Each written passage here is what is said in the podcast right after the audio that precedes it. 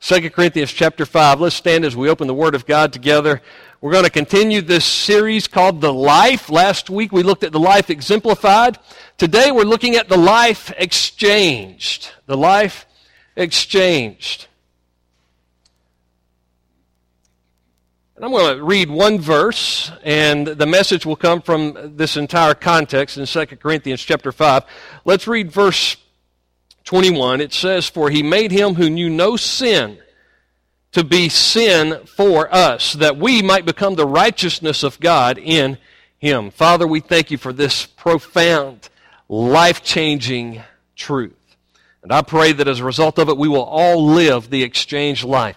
Show us through your Spirit this morning and through the Word of God what that exchanged life is all about, that we might, out of gratitude, live more passionately for you than ever before. We pray this in Jesus' name. Amen. And you can be seated. Many of you heard the story years ago of the father and, and, and son and, and, and the mother who had traveled into the city for the first time ever. Uh, this was many years ago, and, and they had never been out of the country. They go into the city for the first time ever, and they walk into a, a high rise building for the first time ever. Well, the, the mom has stayed in the car. She was kind of nervous about all of this. And, and, and the father and the son walk into this high rise building and they look and they see for the first time in their life an elevator. And the doors to the elevator open up and an elderly lady makes her way onto the elevator. And the doors to the elevator close. Then a few seconds later, the doors to the elevator open again and a young, attractive lady walks out of the elevator the older man looks at his son and says, Boy, go get your mama. well, have you ever wanted to uh, change your life or trade places with someone else? Ever wished you could be someone else? Ever, ever wanted to, uh, maybe like uh, the, the magic in, in these Hollywood movies, you wanted to trade places with someone? Uh, maybe someone wealthier. You wanted to trade places with them. Maybe it was because someone was younger and you wish for a moment you could trade places with them. The older I get, the more I wish I could just trade places with one of these youngsters just for a day. Maybe it's because someone is more popular. Maybe there's some young people here this morning. Maybe it's teenagers. You're like, man, if I could just trade places with them for a day and be a little bit more popular. Or maybe it's somebody who is healthier. You wish you could trade places with them. You know, it's not always a selfish thing to find yourself in a situation where you want to trade places with somebody. Think about when you saw a child or a grandchild that was hurting. Maybe they were hurting emotionally. Maybe they had been injured and were hurting physically. Maybe they were even at the hospital and in a lot of pain.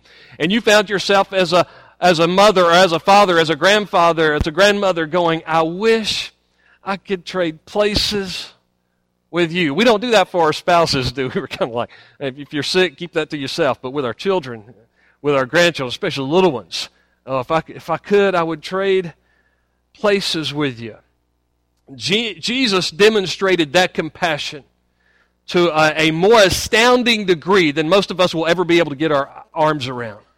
Uh, than most of us will ever be able to get our minds around. When he traded places with us when he died so that we could live. Uh, let's look at what the exchanged life is all about in this passage in 2 Corinthians chapter 5. Now, in the first part of the chapter, there's all of this assurance of the resurrection that basically teaches us that because Jesus lives because he rose again. We too will live in eternity. We will rise again through faith in him.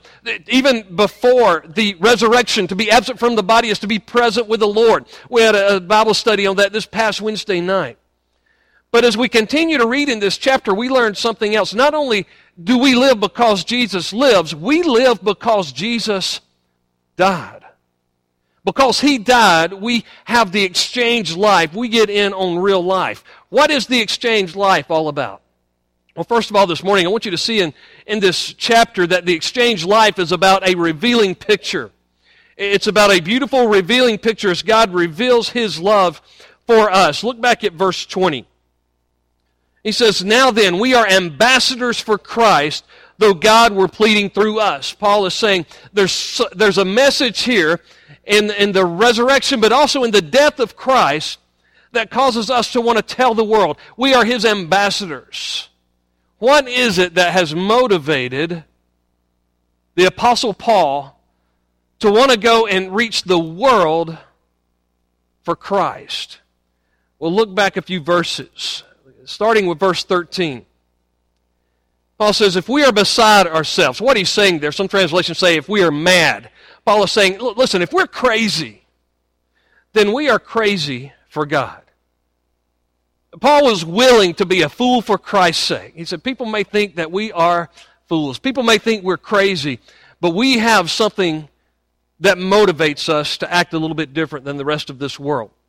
He says, if we're of sound mind, it's for you. If all of this is making sense, it's for your glory. If you're, if you're beginning to understand this, then good for you. But man, if we're, if it seems crazy, it's for the glory of God. In verse 14, he says, and here's where the picture comes in uh, that, that the exchange life is a, a, certainly a revealing picture. He says, For the love of Christ compels us.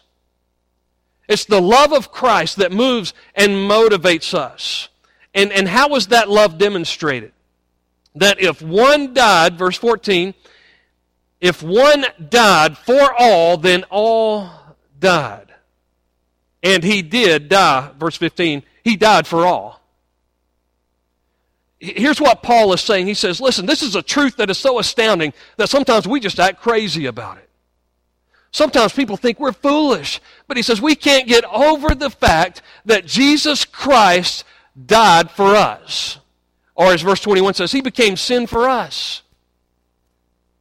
That becomes a beautiful picture of God's love that moves us, as we saw last week. It was part of the exemplified life. He modeled how we should live, even in how He loved others, and loved them to the point of giving His very life. That's just sort of picking up where we left off, that example of love. It's theologically shallow to refer to the death of Christ only as an example. But it would be devotionally neglectful not to at least look at the example that he set when he did die on the cross. When in 1 John chapter 4, John is trying to encourage the church to love one another. You learned the song when you were a kid, 1 John 4, 7 and 8. Beloved, let us love one another, for love is of God, and everyone that loves is born of God and knows God. He that does not love does not know God, for God is love. We can't go around saying we know God, in other words, if we don't learn to love each other. But then in, in, in verse 10 in that chapter, again, he, he shows us the beautiful picture that compels us to have love for people. He says, Herein is love, not that we loved God, but that He first loved us and gave His Son to be the propitiation, the substitute, the sacrifice, the exchange for our sin. There was something spiritually eh, taking place and something divine taking place when Jesus died on the cross. But humanly speaking, Jesus died a physically violent death. It was a literal death, it was a physical death. He did not just pass out from exhaustion and swoon on the cross. He died for you and He died for me. And then we're left with this question often when we think of the human aspect of His death. Now, with our second point in a moment, we'll talk about the divine aspect. But when we look at it humanly speaking, we ask the question who killed Jesus. Because there were certainly a lot of people that seemed to be blaming others, even in Scripture. And Scripture tells us, for example, when Peter is preaching at Pentecost, he says, This Jesus whom you crucified. And that was an indictment. The Jews, you know, John chapter 1, verse 11, he came into his own, but his own received him not. It was an indictment that they had been long awaiting their Messiah. And when Messiah came, they crucified him.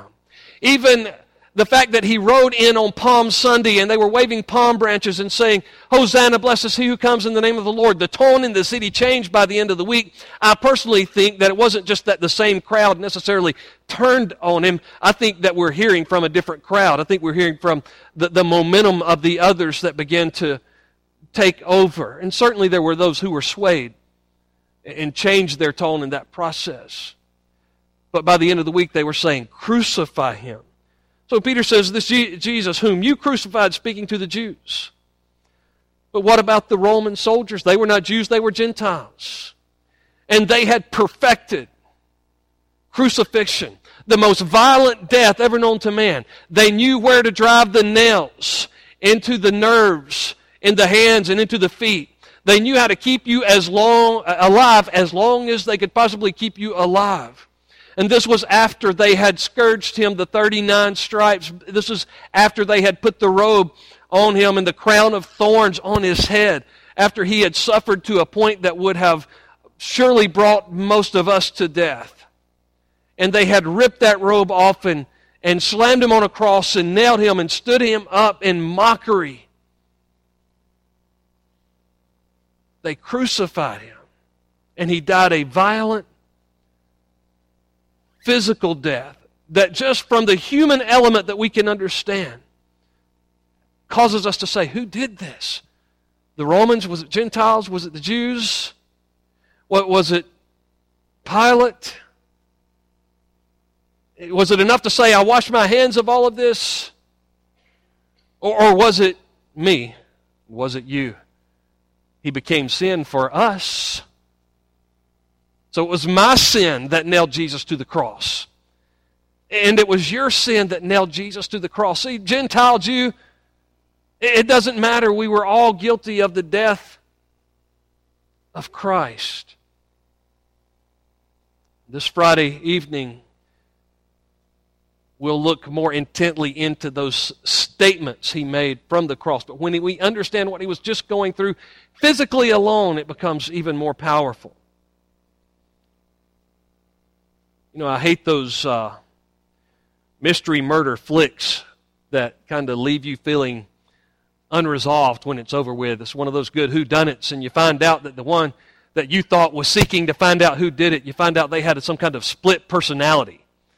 And they actually are the one who committed the murder. They're actually the killer, and they're the one that was seeking the killer, and they find out that they have a split personality of some kind, and at the end of the movie, they actually are the killer, and the movie goes off and is all kind of unresolved. And when we investigate the death of Christ and we kind of look at the Jews and we look at the Romans and we look at Pilate and we look at the high priest Caiaphas, we look at all of this, and, and, and the scary thing is, we don't want to find out that it's us, do we? We don't want to find out that it's us because we like to think we're good people. We like to say, I'm okay and you're okay, everybody's all right. I, did, I wouldn't do that. And if you go and you witness to people, they will often tell you that they don't need the Lord because they are good. As Jeff was talking about, they say, We've got it all figured out. I don't need anybody else's help. Why do four out of five people in Madison County don't, uh, do not attend church on a regular basis? We don't need any help. We're good people. They don't want to find out that it's their sin that murdered Jesus. It was their sin. It was my sin, your sin, that put Jesus on a cross. Most of us like to think of ourselves being good. There's no one righteous, no, not one, for all have sinned and come short of the glory of God. What's the motivation to live this exchange life? Is Christ's death when we think about his willingness to die for us, it should, the love of Christ should become a beautiful picture that motivates us, that compels us to live for him. The exchange life is about a, a revealing picture. And then the exchange life, secondly, is about a redemptive plan. God's redemptive plan. Jesus Christ was the Lamb of God slain from the foundation of the world. And so verse 21 says, He made him, and literally, in your, in your Bible, most of your translations will say, and he made him who knew no sin, and then you see the two words, to become. And typically those words will be in italics because they're not there in the Greek language. Literally it says, He made him sin for us. He made him sin for us. Yes, Christ was on the cross becoming our sin, but he was sin on the cross. And yet at the same time, God was in Christ reconciling the world. Verse 19 That is, that God was in Christ reconciling the world to himself, not imputing their, transpass, their trespasses to them, and has committed to us the word of reconciliation. He was considering Christ's sin for us so that we could consider ourselves righteous. The wages of sin is death.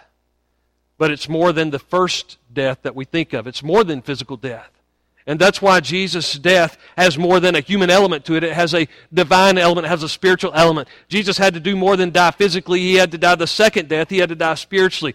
Isaiah 53, 5 tells us that he was wounded for our transgressions, bruised for our iniquities. By his stripes we are healed.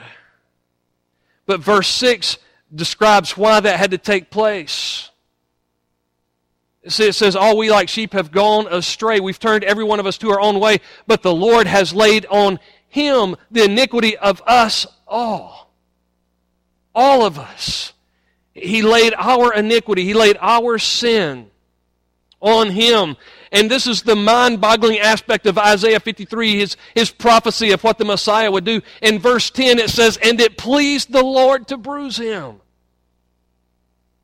That God's wrath was being dealt with, that, that man was being made just and, and righteous before God because the Son of God, God the Son, was becoming sin for us. He exchanged his life physically, but he also exchanged his life spiritually.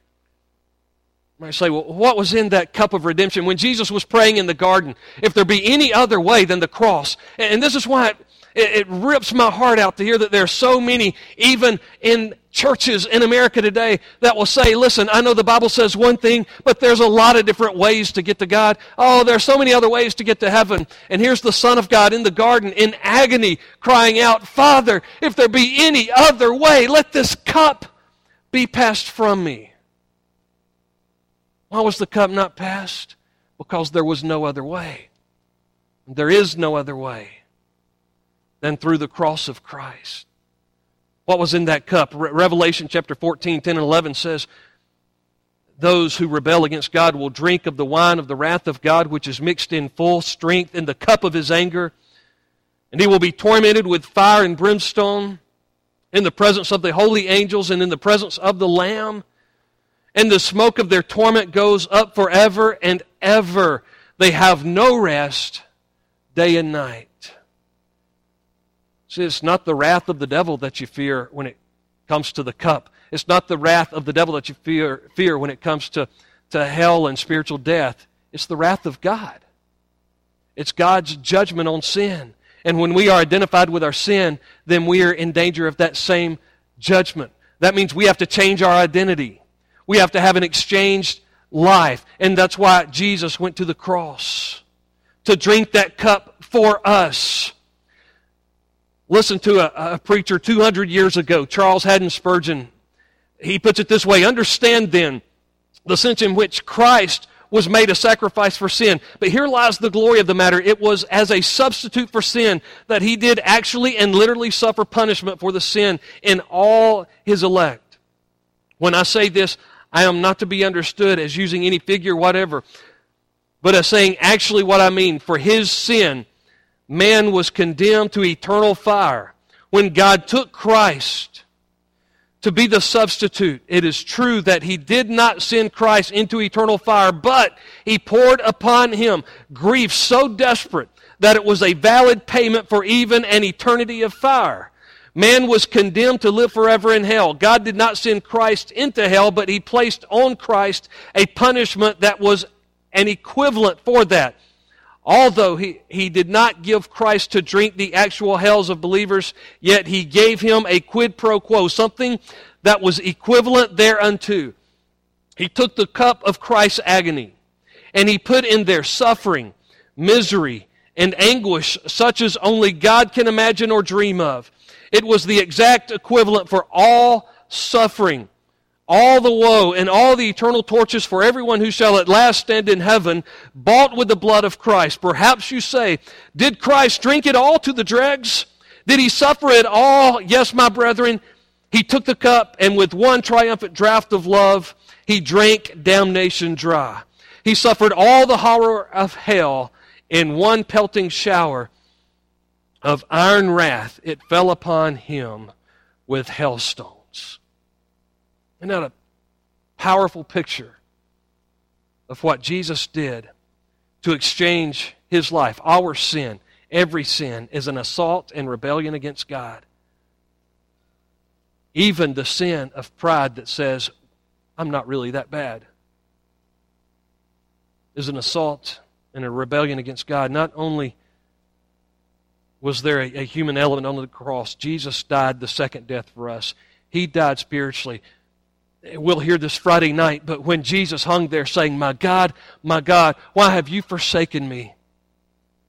It was because at that point he had become sin for us. He died to take our place. The exchanged life is about that redemptive plan. Beautiful plan. Wonderful plan. How dare we be ever so ungrateful as to reject that plan? And finally, the exchange life is about a reconciled people. It's about a reconciled people. Verse 21 says that we might become. Let's not just focus on what we were. Let's focus on who we are today in Christ. That we might become. The word for becoming there now, the, the, the first word, He made him sin. He made him something out of what he was. It's a different word for become here. It's the word ginomai. It's, it's the Greek Testament for the Hebrew, it's, it's the Greek word that's equivalent to the Hebrew word when God created the world out of nothing. In other words, we didn't have anything good to work with, that we might become the righteousness of God. It would be like me being in a wood shop with a carpenter. I'm talking about a real carpenter. And I'm not one. That's why there's so many things around my house that haven't been fixed. It's just not my thing. I'm not good at it. If I try, I make it worse. I was waiting on my wife to amen that. But, but if I try carpentry, I just make things worse. And I can imagine me being in a wood shop and I'm kind of putting things together and, and, and I, I go to a master carpenter. I say, Can you help me with this? Here's what I would imagine he would say. I, I imagine he would say, Let's just throw that away and start all over. Can we just start all over? Can we just throw this away and start all over? See, we didn't have anything in and of ourselves worth working with. But the good news is, Jesus says, you becoming the righteousness of God is about your righteousness being as filthy rags. You don't have anything worth working with, but we're going to start over. I'm going to give you the righteousness of Christ by faith as you put your faith and your trust in what Christ did for you on the cross then His atonement applies to your life. His blood pl- applies to your life. And by the way, the righteousness that was in Him from the beginning is now placed on you. That's the great exchange. God says, You now have His righteousness. It's true that this is positionally so at first, but now you are in Christ. And if you are in Christ, it will work its way out. There is an element of faith that we surrender our life to Him. We trust in what He did for us. And then we work that faith out. We're not saved by works, we're saved by grace through faith. But then we work that faith out. Look at 2 Corinthians 5:17.